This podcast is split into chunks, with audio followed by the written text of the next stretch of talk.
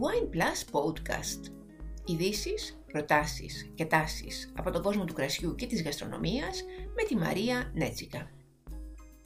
Αγαπητές φίλες, αγαπητοί φίλοι, ήταν Δεκέμβριος πριν από 30 χρόνια όταν επισκέφτηκα για πρώτη φορά το Κιάντι. Συνταξιδιώτης στο νοικιασμένο Fiat, ο φίλος και συνάδελφος Γιάννης Κουλελής.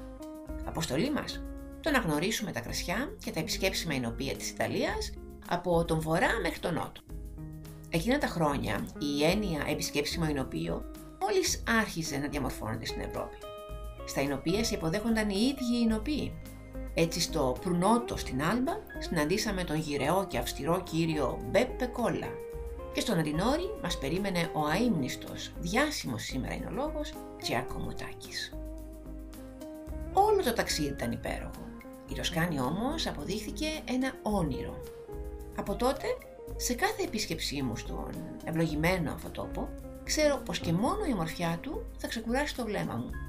Η αρμονία θα γαληνέψει το είναι μου και τα κρασιά του, η γαστρονομία του θα ικανοποιήσουν κάθε γαστριμαργικού ύφους επιθυμία. Στην πιο πρόσφατη επίσκεψή μου ενημερώθηκα για τις τελευταίες εξελίξεις στη ζώνη του Chianti Classico, τις οποίες και σκοπεύω να σας μεταφέρω. Προηγουμένως όμως προτείνω να επιχειρήσουμε μια σύντομη επισκόπηση των βασικών χαρακτηριστικών της ζώνης. Το Κλάσικο ήταν η πρώτη από τις υποπεριοχές του Chianti που διεκδίκησαν και απέκτησαν την ένδειξη DOCG, όπου DOCG, τα αρχικά των λέξεων Denominazione di origine controllata e garantita, μιλάμε δηλαδή για τα ιταλικά κρασιά προστατευόμενης και ελεγχόμενης ονομασίας προέλευσης. Η έκταση των αμπελώνων του Chianti Classico φτάνει τα 7.100 εκτάρια που απλώνονται σε λόφους με υψόμετρο από 250 έως 600 μέτρα. Τα εδάφια εμφανίζουν ποικιλία τύπων και δεν υπάρχει σαφής σύνδεση μεταξύ της γεωλογίας και της γεύσης του κρασιού. Το κλίμα της περιοχής είναι ηπειρωτικό, με κρύους χειμώνες και θερμά καλοκαίρια. Η θερμοκρασία το καλοκαίρι μπορεί να φτάσει τους 35, ακόμη και τους 40 βαθμούς Κελσίου. Οι βροχοπτώσεις κυμαίνονται στα 700 έως 800 mm ετησίως, με μεγαλύτερη συχνότητα στους φθινοπορεινούς και τους ανοιξιάτικους μήνες. Πάντως, με την επίδραση της κλιματικής αλλαγής, και εκεί ο καιρός έχει εξελιχθεί σε αρκετά απρόβλεπτο, με τις ημερομηνίες του τρίγου να μετακινούνται όλο και νωρίτερα λόγω των υψηλών θερμοκρασιών κατά την περίοδο της ορίμανσης. Το κλειδί ωστόσο ολόκληρου του Chianti και σαφώς και του Chianti Classico είναι το Sangiovese, η ερυθρή ποικιλία στην οποία βασίζεται το κρασί τους. Η πρώτη τεκμηριωμένη εμφάνιση του Sangiovese χρονολογείται στον 15ο αιώνα. Ομολογουμένως είναι μια δύσκολη ποικιλία, διαθέτει όμως ισχυρή προσωπικότητα. Επίσης είναι γενετικά ασταθής, όπως και το Pinot Noir εξάλλου, το οποίο σημαίνει ότι οι κλόνοι της διαφέρουν σημαντικά. Υπάρχουν δύο βασικοί, το Sangiovese Γκρόσο, γνωστό επίσης ως Ντόλκο ή Gentile, και το Piccolo, γνωστό ως Forte ή Montanino. Εκτός αυτών βρίσκουμε και πολλά συνώνυμα, όπως Brunello, Montepulciano, Morellino, Pignolo, Sangioveto, Pruniolo Gentile και άλλα. Τη δεκαετία του 1970 υπήρξε μια αμπελουργική επανάσταση στο Chianti.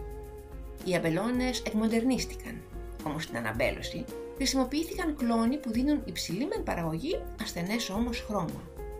Έτσι, το 2000, η διεπαγγελματική οργάνωση της ζώνης ξεκίνησε τη διαδικασία ταυτοποίησης και αξιολόγησης των κλόνων του Sangiovese.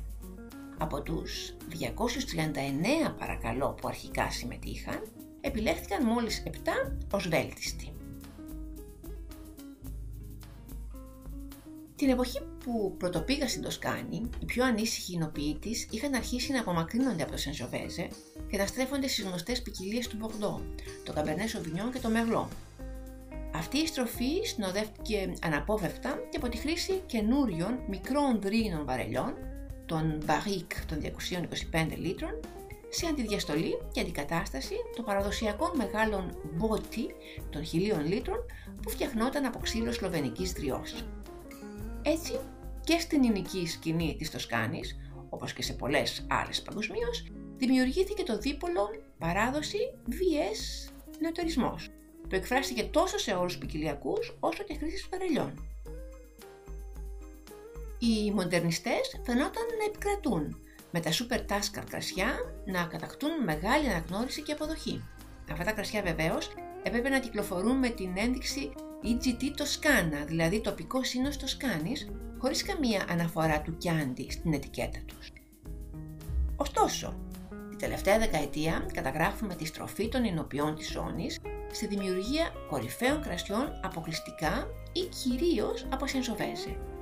Η νομοθεσία έχει ελαφρώς τροποποιηθεί, δίνοντας τη δυνατότητα στους παραγωγούς του Chianti Classico να παράγουν μονοποικιλιακά Sangiovese, γιατί όσο περίεργο και να σας φαίνεται, ναι, δεν την είχαν προηγουμένως. Η ονομασία προέλευσης υποχρέωνε στη χρήση και άλλων ποικιλιών, έστω και σε μικρό ποσοστό. Επίσης, επιτρέπεται πλέον στην ποικιλιακή σύνθεση του κρασιού να εμφανίζονται σε ποσοστό έως 20% οι ντόπιες ποικιλίες Καναϊόλο και Κολόρινο ή οι διεθνείς Μερλό και Καμπερνέ Σοβινιόν. Με μια πιο σφαιρική ματιά πάντως, αυτό που τελικά συμβαίνει σήμερα είναι ότι οι περισσότερο αξιόλογοι εινοποιοί έχουν στην γκάμα τους τόσο ετικέτες και αντικλάσικο, απλές υπαλαίωσης της ριζέρβας, όσο και η GT Toscana.